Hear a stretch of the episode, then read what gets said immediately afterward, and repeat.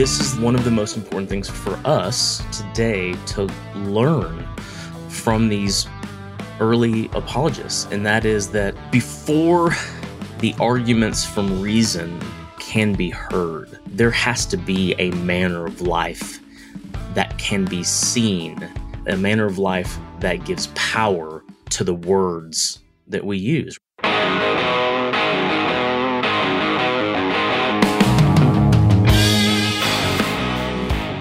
Welcome to the Apologetics Podcast. I'm Garrick Bailey.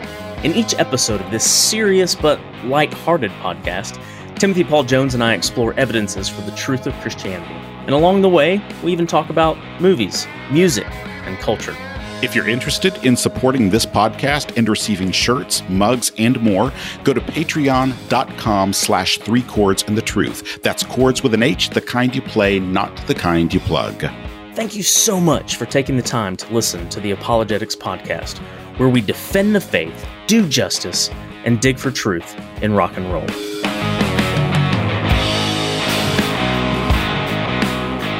Well, welcome. I'm Timothy, and it is warmer where Garrick is than it is where I am, and that always makes me very, very angry. But as, as Garrick knows, I mean, anytime it's below 70, I'm angry. So I stay angry about, you know, three, four months of the year.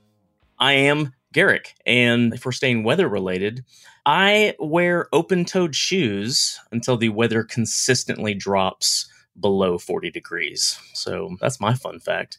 There you go. So you'll never get to see Garrick's toes on the program, which is just a real loss to all of you. But the rest of us always get to see them. That's right. That's right. You're really missing out, folks. Today, we're going to discuss how the church can be an argument for the truth of Christianity. But before that, we're going to have a different type of argument. We're going to argue about some artifacts from church history. That's right. It is time for Indiana Jones and the Raiders of Church History. So, Garrick, it's your turn. What do you have for us this particular week?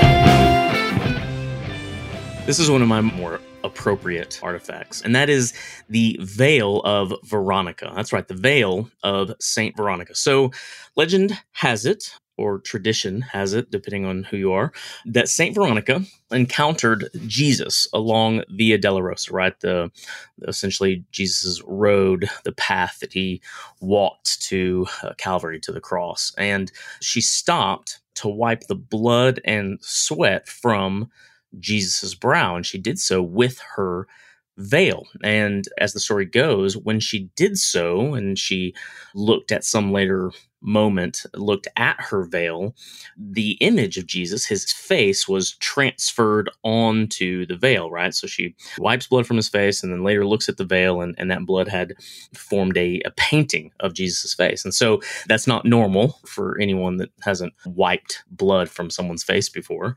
So the veil was believed to have mythical powers, including healing. It was said to even heal the Roman Emperor Tiberius, said that the veil could quench thirst, it could heal the blind, it could even raise people from the dead. That's a that's a pretty valuable veil. So this artifact existed in church history for some time, but it seems to have disappeared in the 16th century, 1527 to be exact. This is when the place that it was being held, the church that it was being held in, during one of the sackings of Rome. This church was broken into, and several artifacts, several artifacts were stolen, along with one that we've previously mentioned, which would be the holy foreskin of Jesus's circumcision, one of my more inappropriate artifacts that uh, brought recently. So that was a big loss for the church back in 1527. Well, what I've got is a little bit more of a military implement, shall we say, a little bit more forceful. Let me give the background of it right here for our readers, our listeners here who are listening and, and doing this. So, in the year 312, a man named Constantine who was vying for the emperorship of the Roman Empire at this point, ruling the entire Roman Empire. He has this vision, and as part of this vision, either written on the sky or spoken to him, there's different accounts of this, as are these words in Greek, in tuto nike, that is to say, in this sign, conquer. And he took that to be the words of Jesus, the sign of the cross, either a chiron, the chi and rho that you often see as a symbol of Christ, or a cross. There's a lot of different accounts on this, but one way or the other, he chalked a Christian symbol on the shields of his soldiers, and then they won the battle against Maxentius and Constantine. In his mind, Jesus had become his patron, and he favored Christianity throughout his his reign. Now, we aren't going to discuss the authenticity of the vision, the authenticity of Constantine's conversion. That is a different discussion that we are not having here. But what I'm bringing to come up against the veil of Veronica is the shield from Constantine. And so these shields would have been circular. They were called the Roman clypeus, is what they were actually called a circular shield. And in the middle of these shields, and this kind of emphasizes the power of these shields. In the middle of these shields, uh, there was an iron knob that could be used in combat that was called the boss. And so this boss could be used in combat. and so you've got the boss in the middle of a wooden shield covered with leather from Constantine and his army in their battle that they won against Maxentius to be able to, for him to reign over the Roman Empire. We have that against a healing veil. And so we'll bring those against one another. I think the boss in the middle alone, just the boss by itself, is going to defeat the veil of, of Veronica. yeah. Yeah. Usually this is about making arguments and trying to win in these battles. I will say that if I had a larger degree of certainty that the veil of Veronica was definitely a thing right? I would probably fight harder for this, right? I would. But here's the deal that battle with Constantine, again, there's a lot of historical arguments that we can have. Something happened, right? This was a major moment in history. And at this time, there was no good reason for Constantine to make something like this up and to take on a Christian symbol. It made no sense historically speaking, there was only disadvantages to this whole happening. And again, we do have a higher degree of certainty when it comes to the veracity of this historical artifact and, and the account and whatnot. And listen, throughout history, there are a lot of claims of Jesus' face showing up on various things like pieces of toast and various moldy foods and, and all that kind of stuff. So that fact alone, I think, decreases the power of this particular possible artifact. So yeah, it's tough not to vote for Constantine's shield in this one. Yeah, and folks remember when we bring these things against one another, we're still Protestants. Okay, we are right, still we Protestants. Can't, we can't just uh, sit aside. Yes, we the you know. we yeah. So we don't necessarily believe in every part of these artifacts. These are real things from church history, but whether they came about in exactly the way that they were reported to, we think is is a little bit questionable at times. The Veil of Veronica being one of those that is a little bit questionable, at least whether it is a genuine artifact that uh, actually healed people, that actually had the image of Jesus, all of those things like that. Yeah more likely than the Phoenix or less likely? Do you have any opinions there? Oh man, I, you don't you don't have to answer that if you don't want to. You don't if I you don't want to get want in trouble. the Phoenix to be oh, real. Well, That's the problem. Yeah, I just want I don't want Veronica's veil to be real. I don't care if it's real, but I would really like for a Phoenix to be real.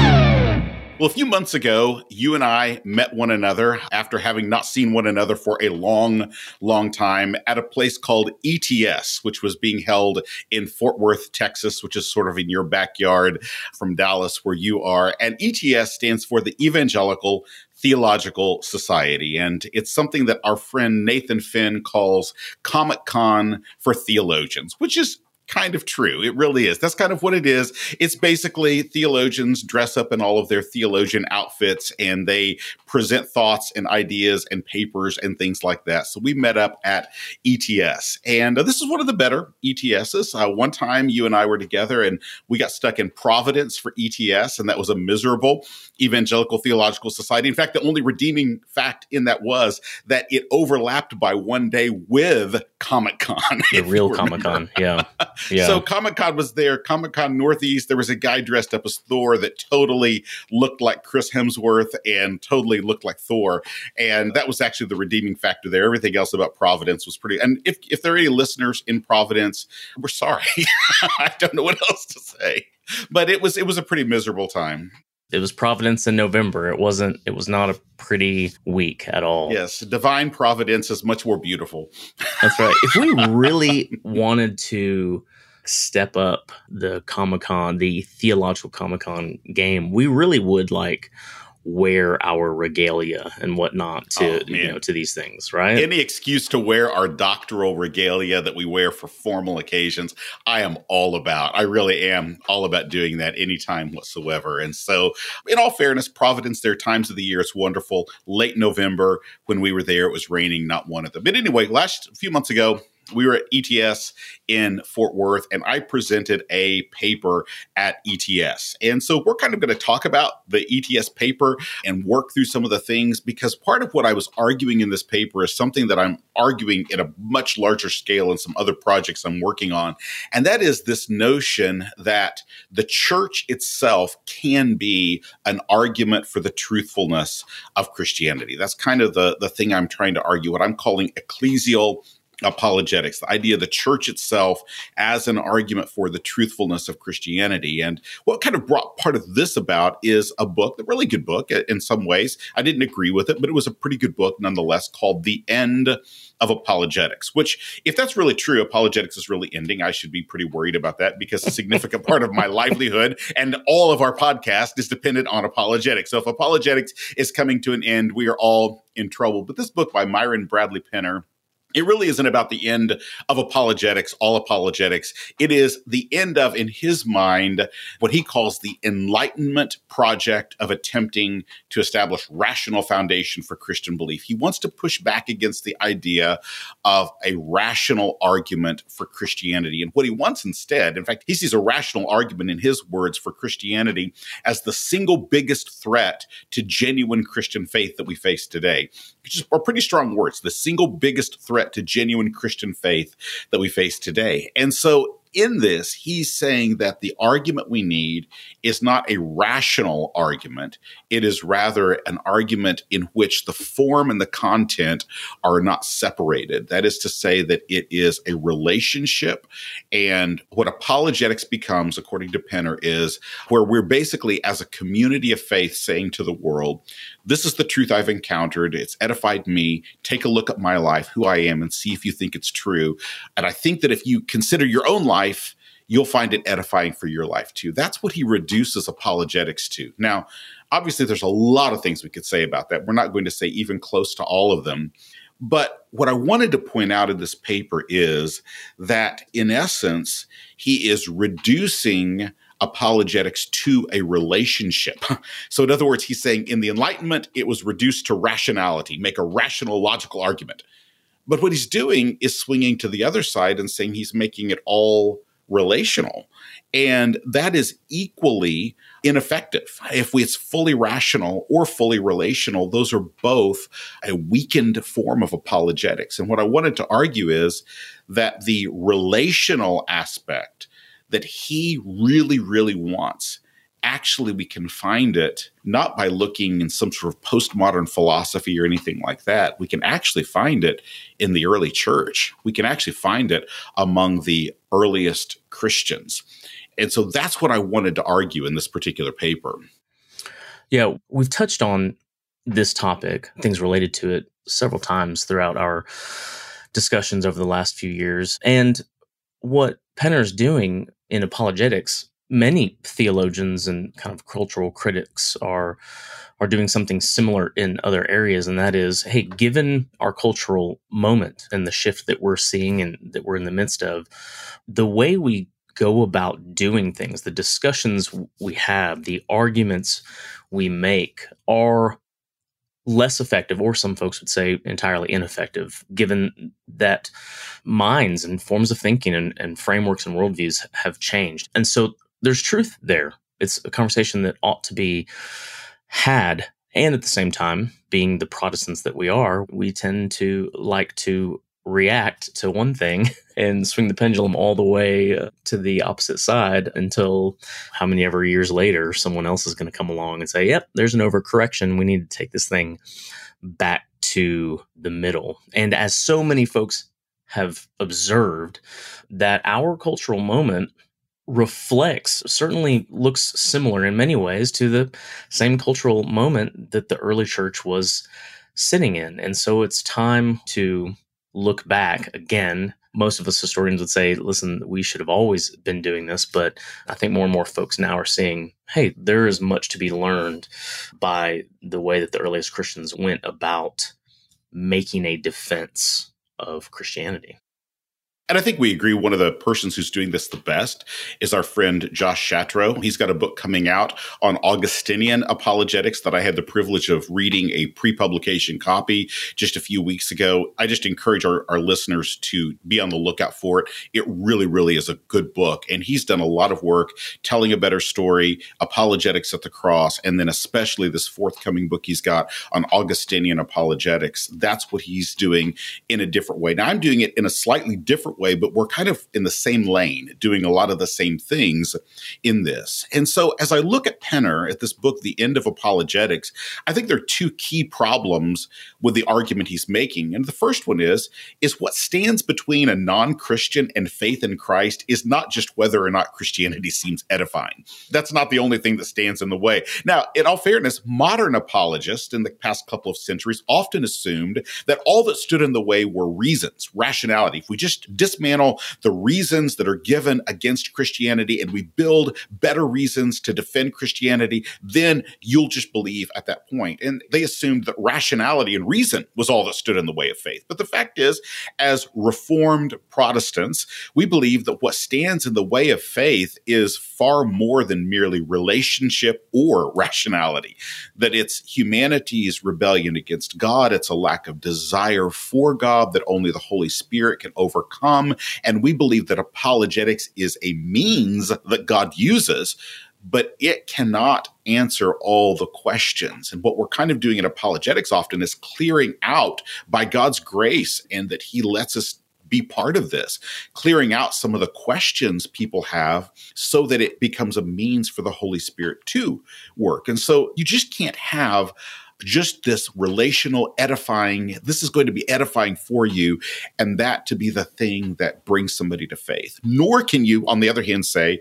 it's just the reasons, it's just the rationality. People are whole beings, they're relational beings, they're spiritual beings, they're physical beings, they're rational beings, and apologetics has to address the whole person, which is kind of the other problem that I think with this is that fully relational apologetics are just as unbalanced as fully rational apologetics. Apologetics has to be about the whole person. In a lot of ways, it felt like to me reading Penner's book that he was channeling Supertramp. You remember the song? It's 1979. It's called The Logical Song. And it's this song that was written with an utter disdain for the logical and the rational. I mean, the whole song is about this boy getting sent off to a boarding school. And he felt like that before he had this wonderful life that was free from logic and rationality. And suddenly they made him think logically and rationally.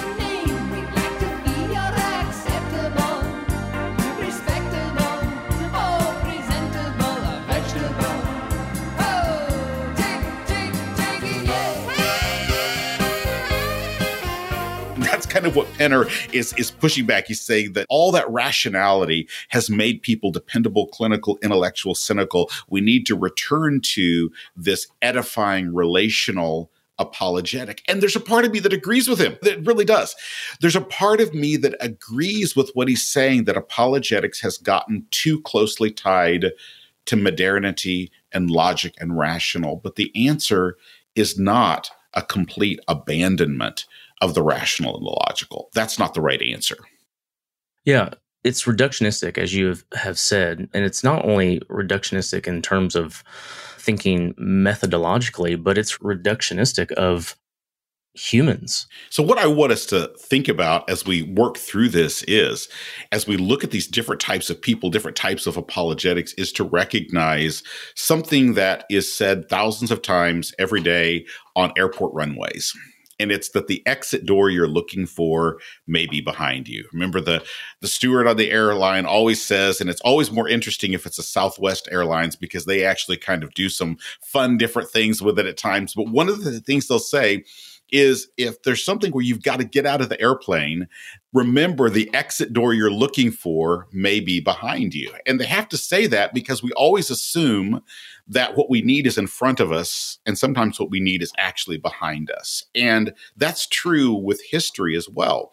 So what Penner does is he's basically saying, look, you got to look forward. You got to look in front of you to find what you need. And I want to say, okay, there may be some things in front of you you need. I'm not going to deny that completely, but the exit door you're looking for may be behind you. There is, I would argue, a pre modern approach to apologetics that actually brought the form and the content together, that actually was rational and relational. And that doesn't mean we should or can or could do exactly what they did. We do live in a different world than they lived in. I'm not trying to say that what we have today is exactly what they had then. It's not. But what they did can provide us with sort of a template, we might say, for how to do this. And I think that among ancient Christians, there was a pattern of pointing to the church itself as a reason to believe. We see it all the way back in Augustine of Hippo he says in, in City of God, he says that obscure men with no standing and no education were effective in persuading the world. That's one of his proofs or evidences for the truth of Christianity is that obscure men with no standing and no education were effective in persuading the world. And so that's one of the things he says. He says the early growth of the church defies natural explanation. But even a earlier than Augustine. You know, Augustine's writing in the fifth century.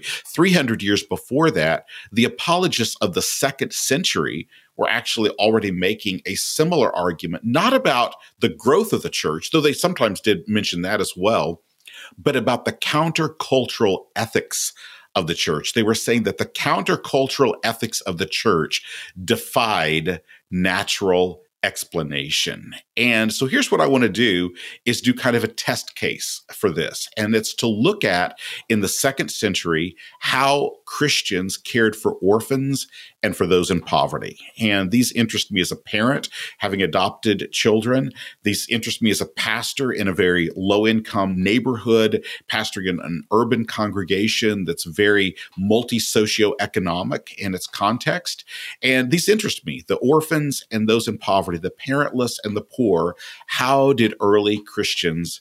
care for those. And what I want to do is look really briefly at three different texts from the second century, one from a guy named Aristides, one from the epistle to Diognetus, and one from Ignatius of Antioch's letter to the church in Smyrna.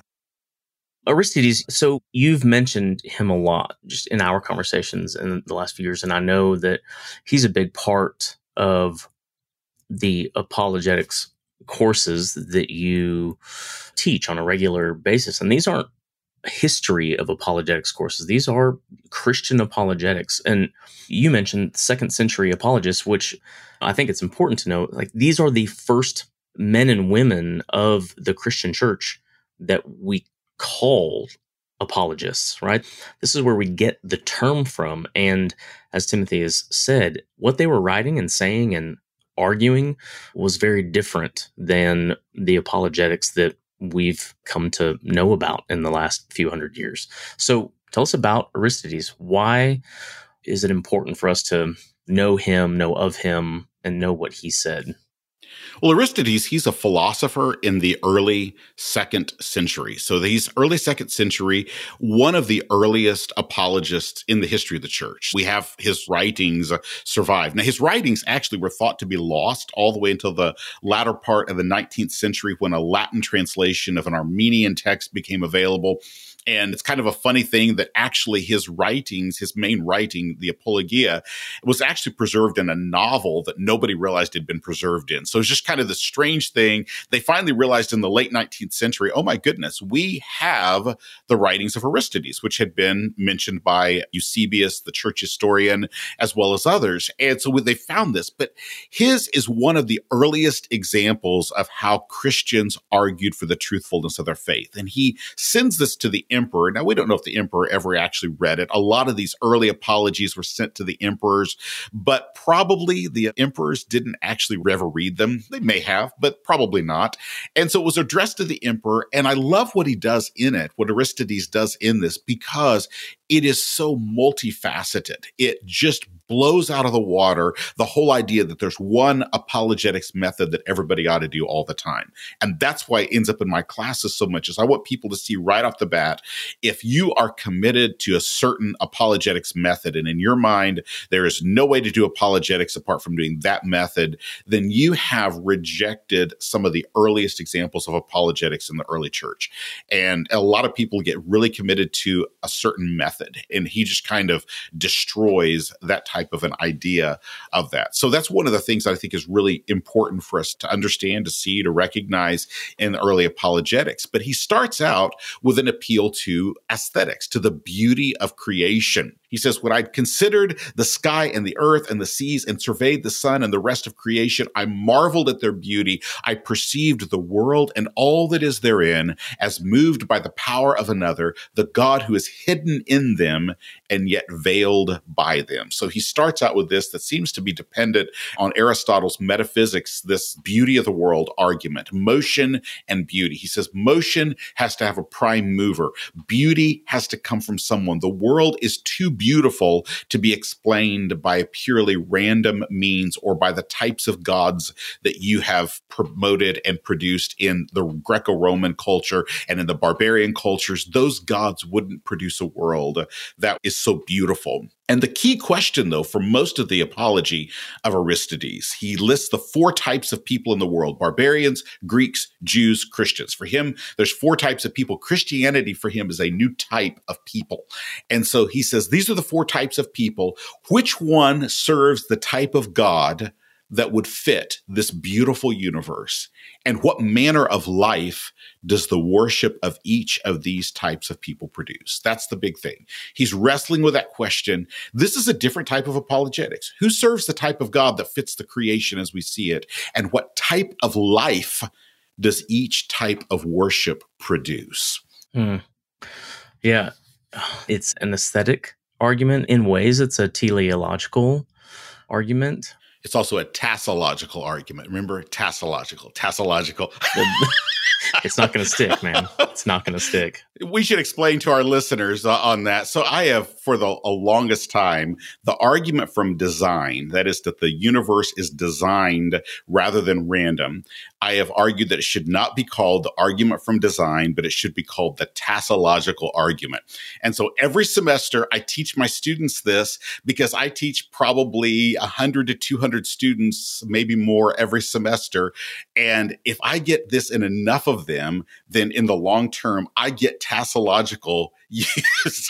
so, uh, anyway, so help me out, folks, please. We got a we got a couple thousand listeners right now that are listening to this. So when you refer to the argument from design, and just just act like it's always been called that. Just kind of act like you know the tassological argument. Be yeah, conf- just yeah. exactly. Be so confident that this is just the name of this argument, the right name of it, and just go that way. People will just go with you. I'm very optimistic. A, a decade from now, tassological is the way it's going to be. So anyway, so that is a tassological argument. Let's look at a few things that Aristides said from his work, right? So what Timothy has said means a few things, and there's some things that it does not mean, right? Such as beginning with an appeal to the beauty of creation is not some 19th century move to natural theology that de-emphasizes or rejects the importance of scripture, right? So in Apology 15, he says, Christians, as we have learned from their writings,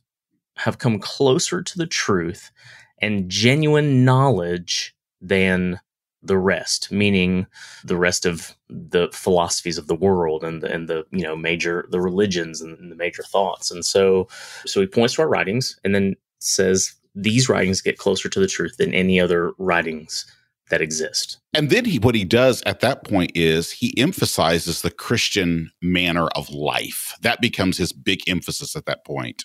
This is one of the most important things for us today to learn from these early apologists. And that is that before the arguments from reason can be heard, then there has to be a manner of life that can be seen, a manner of life that gives power to the words that we use, right? So Aristides says, when speaking about Christians and, and how they live, their way of being in the world, he says, they do not turn away their respect from widows, and they redeem the orphan from the one who abuses him. Those who have give without boasting to the one who has not. When they see a stranger, they take him into their homes and rejoice over him like a brother, for they call each other brothers, not after the flesh, but after the spirit, in God. Whenever one of their poor passes from the world, whenever one of their poor dies, each one, according to his ability, pays attention and carefully sees to his burial if they hear that one of their number is in prison or inflicted on account of the name of their Messiah, all of them eagerly minister to his necessity. And if it is possible to redeem the imprisoned one, they set him free. If there is anyone among them who is poor and needy, and they have no spare food, they fast for two or three days in order to supply the needy in their lack of food. They do not proclaim these kind deeds so that they do in the ears of the crowd, but they are careful that no one should notice them. They conceal their giving like one who finds a treasure and conceals it. Truly, this is a new people, and there is something divine mingled among them that type of incongruous generosity of giving to somebody who can't return it to you in kind or in the same degree that you gave it to them. The idea that that's good, that the vulnerable are to be cared for, that the poor, that the orphan, all those are to be cared for, that is only perceived as good in our culture because of the Christian tradition that's only perceived to be good. We can see if we look at the world around Aristides, the people around him would not necessarily have said, Oh, that's really good. No. They would have said, that's really stupid that Christians are doing this. that's what they would have seen it as. And we often forget that the notion of care for the poor care for the vulnerable is only perceived as good because of the riches of the Christian tradition that are still embedded in our culture, even among people who have rejected the truth of it. Let's think about one of the great events in rock and roll history July 13th, 1985, Live Aid. It's 12 noon in London, 7 a.m. in Philadelphia, and around the world, it's time for Live Aid 16 hours of live music in aid of famine relief in Africa. Wembley welcomes their Royal Highnesses, the Prince and Princess of Wales.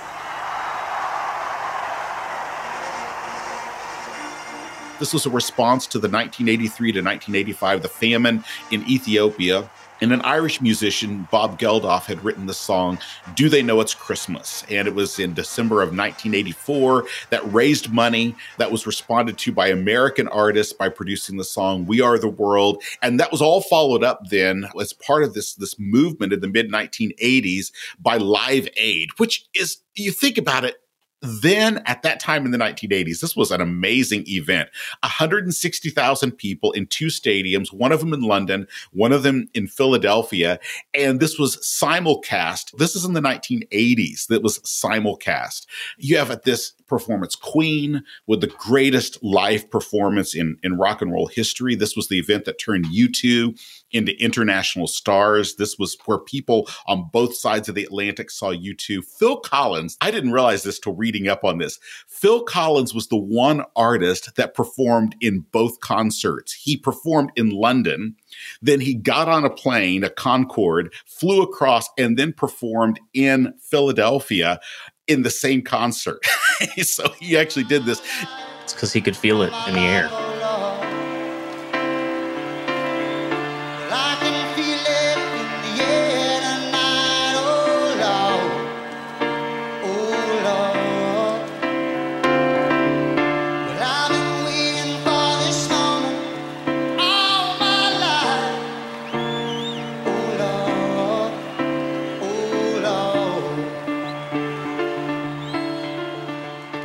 Met Cher on the plane. She wasn't even headed to do this. He met Cher on the plane and asked her to join him. So Cher joins in in the concert. She just goes along and she shows up at the concert.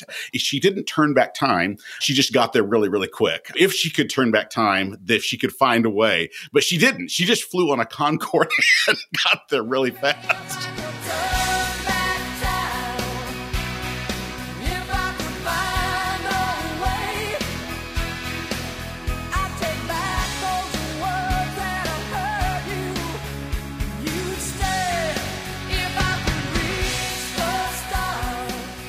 Here's the thing. You don't get Live Aid, Farm Aid, We Are the World on the basis of Roman culture.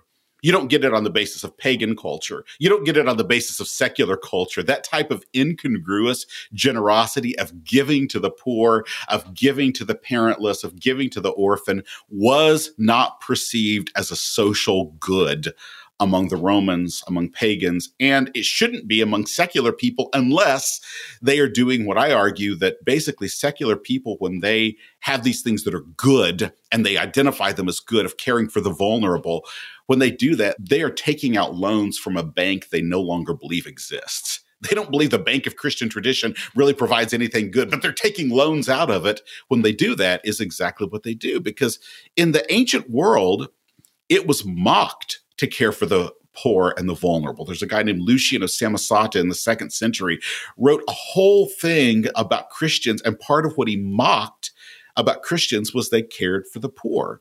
You only get these things because of Christian assumptions that have been woven into Western civilization. You only get it. Implicitly, I think even the people at Live Aid got it. Joan Baez, she leads the crowd in the song Amazing Grace. And Bob Geldof, he ends one of his songs by saying, The lesson today is how to die. And somebody else responded to that and he said it was evangelical in that moment when Bob stopped and raised his fist. In other words, he's recognizing the religious overtones in spite of themselves. Stop in the playground now. She wants to play with the. And school's out early, and soon we be learning. But the lesson today is how to die. Aristides was not declaring that the goodness of these deeds demonstrated the presence of God amongst the people of the church. He was pointing out that the impossibility of these habits, these lives that were countercultural, that were counterintuitive apart from the presence of some power. And he made the argument that that particular power was the God of the Christians when he says there is something divine mingled among them. So that's Aristides. He's pretty awesome he is amazing and he's got this notion that leads us to the next person ignatius of antioch is that the sufferings of christ actually shape the people. And that's really important. It's implicit in aristides. It becomes explicit in ignatius of antioch who was this bishop in the early second century. He was sentenced to die for his faith. And so a contingent of 10 different soldiers escorted him to rome to die. And along the way Ignatius pens seven letters. And these seven letters of Aristides survive still today as this kind of testament of his care for the churches, of his faith in Christ. And what's fascinating in his letter to the church in Smyrna is that he argues that care for the poor is a test of your theology, specifically your Christology. That is to say, if you don't care for the poor, you don't really believe adequately in the physical sufferings of Jesus. That's fascinating. Let me read this aloud, right? Let me read this uh, Ignatius's quote and then see what you think. He says, Those who hold heretical opinions about the grace of Jesus Christ are those who have no concern about love, nor about the widow, nor about the orphan, nor about the oppressed, nor about the prisoner, or the one released nor about the hungry or the thirsty. Seems pretty biblical, right? that if you hold no concern of these, then essentially, no matter what you claim, you're walking in direct disobedience to the teachings and the commands of Christ, the resurrected Son of God, whom you claim to be your Savior, your Lord. I mean, this is still proclaimed often from pulpits today, right? This is still something that pastors have to hold in front of the church on a consistent basis. Like, this is what Jesus said. And are we a people who are doing this? I'd even say that we always have been, right? The church has always cared for the poor, for the oppressed, and whatnot, but also perhaps not to the degree which we should have, or perhaps we've been louder, more vocal about the things that we oppose and are against rather than holding up the things that we are for and value. And, and that leaves us vulnerable to criticisms like when we are fighting for the rights of unborn children and we receive the pushback on, okay, you're always fighting for sanctity of life in the womb, but where are you when these babies are born into abject poverty and abusive homes? And where are you then? We know the answer to that, but perhaps our actions haven't been louder than our words when it comes to this. And for Ignatius, as he looks at this, the issue is not just in terms of ministry priorities. A lot of times we think this is merely an issue of ministry priorities. For him, the issue, if if you're not getting this right, is theological. It's theological. Yep. You have a deep theological problem. A lack of concern for the sufferings of the vulnerable for Ignatius is an outward symptom of beliefs about Jesus that, in his words, they are contrary to the very mind of God. In other words, if you don't care for the poor, if you don't care for the vulnerable, if you don't care about the oppressed, then you don't believe adequately in the physical sufferings of Jesus because your belief in a Messiah, a divine God man who has come to save you, who suffered, that's going to drive you to care about the sufferings of people. And if you aren't driven to care for the sufferings of people, you don't believe adequately and rightly in the sufferings of Jesus. Defective Christology results in defective care, according to Ignatius. Defective Christology turns into defective care. And that's just one of the just the best things about Ignatius in terms of reminding us. But what we see once again is the life of the church is functioning as an apologetic for the reality of God's presence in his church in a different way than Aristides. He's not doing the same thing as Aristides, but he's doing this in a different way. And so we've got Ignatius, we have Aristides. The last one I want us to look at is the epistle to Diognetus or Diognetus. We can actually pronounce it either way. yeah, Thank you for throwing that out there, right? Just because I know it's a preference. I get it yeah, yeah. Tomato, tomato, Diognetus, Diognetus. Uh, I prefer Diognetus, but I find so many people don't know who I'm talking about. So I go with Diognetus. So nobody knows who wrote this text, actually. It seems to have been written in the second century and it emphasizes Christian ethics, but he does some different things than either Ignatius or Aristides do. So for him, the thing that he does, which is fascinating, is that the real evidence for Christianity for this author of the Epistle to Diognetus.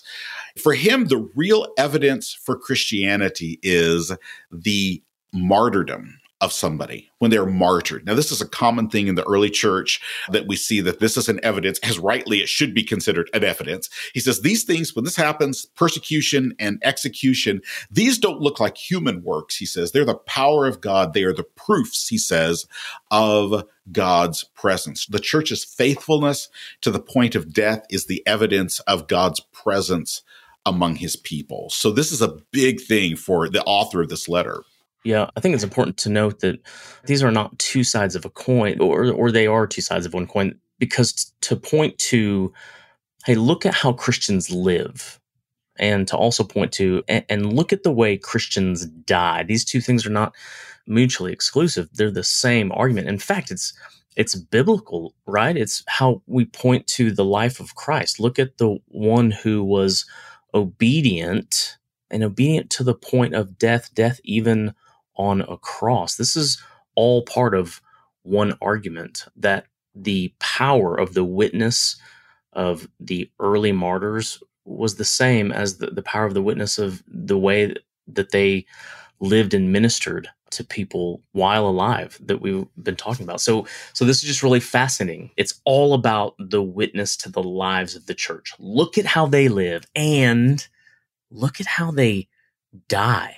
Something is different about these people in the way they do both of those things they die well, they die differently than the Romans. That's really crucial throughout many, many of these early apologists. And so, what we see in this letter, that again, we don't know, this treatise that we don't know who wrote it, is that he recognizes that if you really are imitating God, you're going to care for the poor. He says, whoever takes up a neighbor's burden, whoever wishes to work for the good of someone who's worse off in something in which he himself is better off, whoever provides to those in need what he has received from God, that is the one who has received something from God. So that's his his kind of argument there is if you imitate God, then you're going to care for the poor. But then he takes another step. And this is the crucial move that the author of this text makes that nobody else really made, but is, is beautiful and true and good.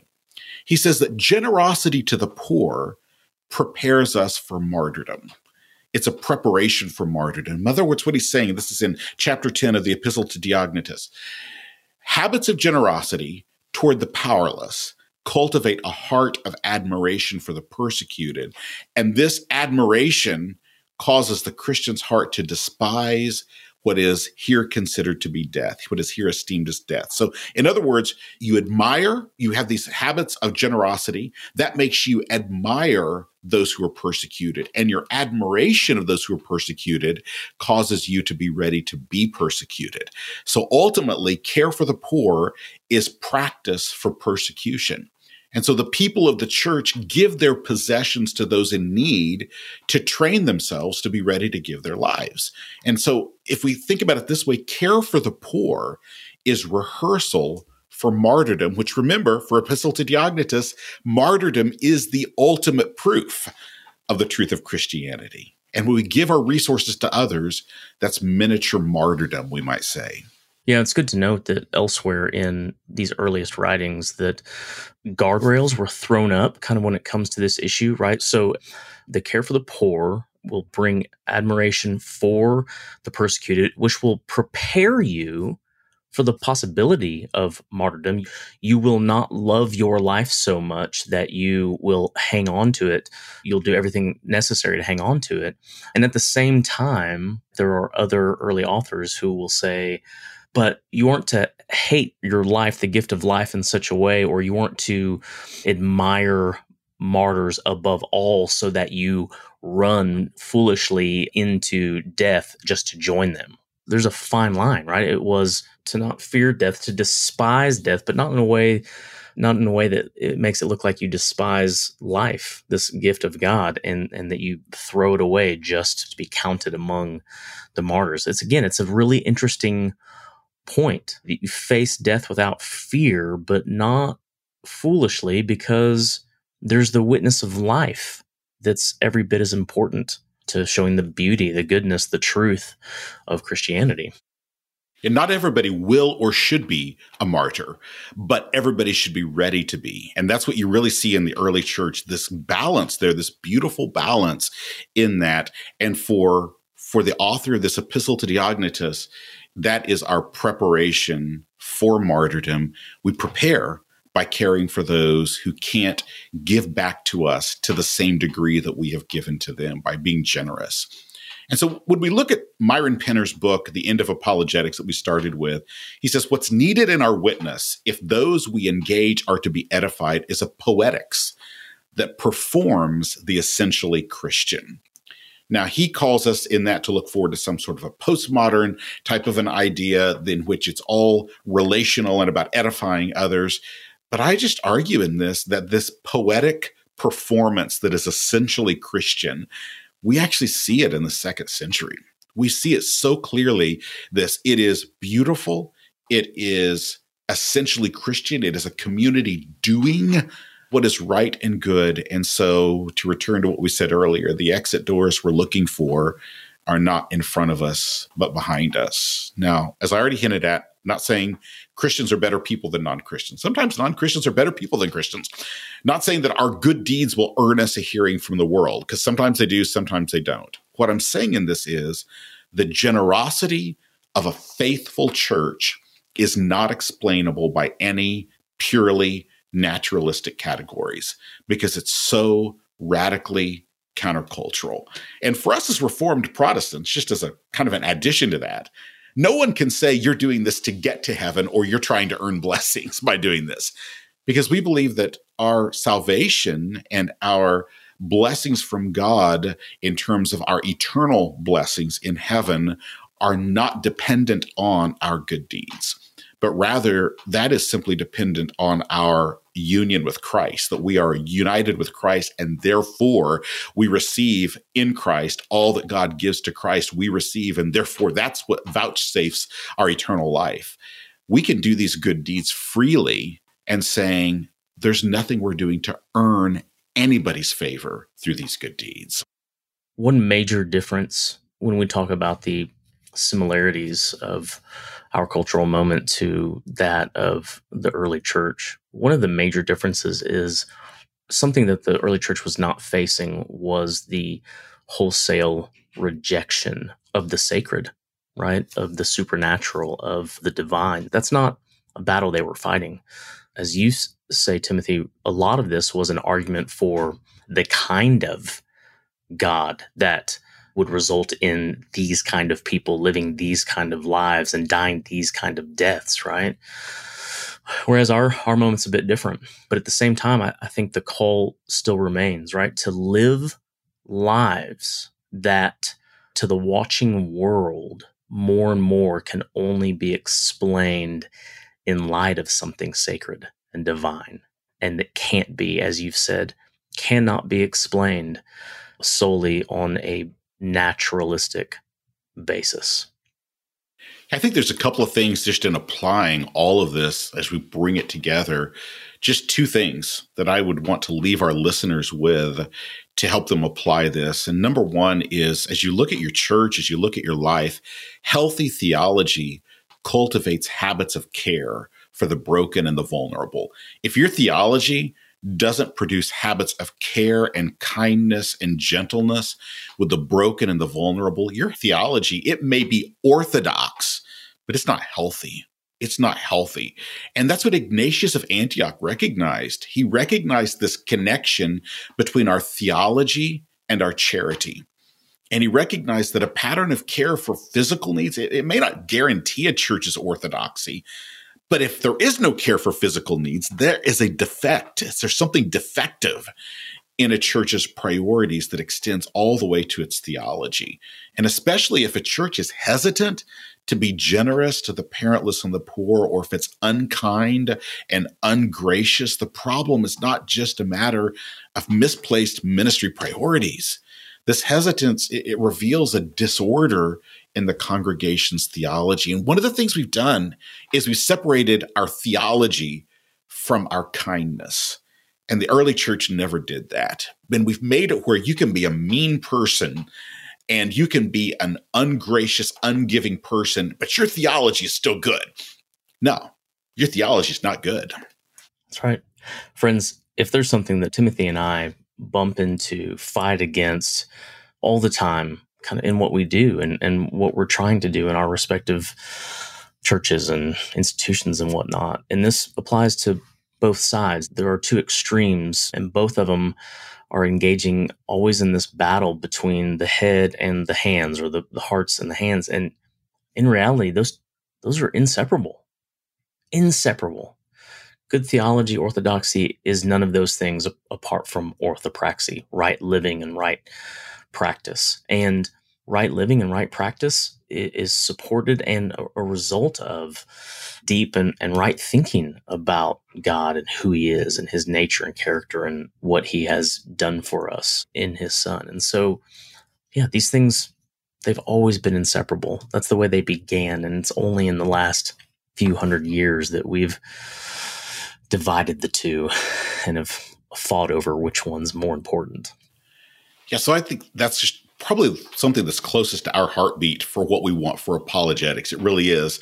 And I think the other thing, and this has to do with how you look at your church, is to recognize as you look at your church, preparations for martyrdom surround you and they're beautiful.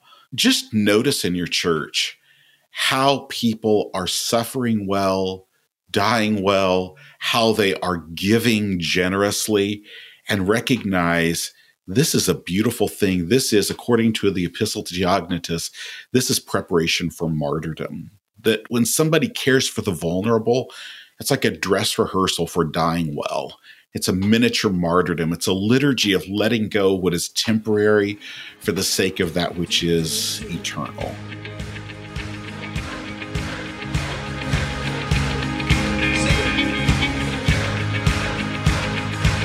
Thank you. God bless you.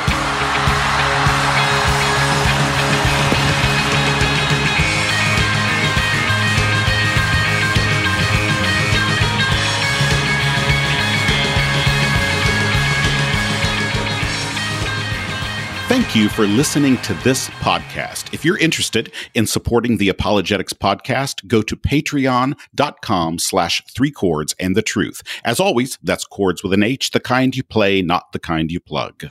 To listen to more episodes or to learn more about the two of us, take a look at our website at theapologeticspodcast.com. Also, if you're interested in learning more about apologetics, ministry, and leadership in urban contexts, you might enjoy the Urban Ministry podcast. Go to urban.sbts.edu to learn more about this podcast. My name is Timothy Paul Jones. My co host is Garrick Bailey, and we are already looking forward to joining you next time on the next exciting episode of the Apologetics Podcast.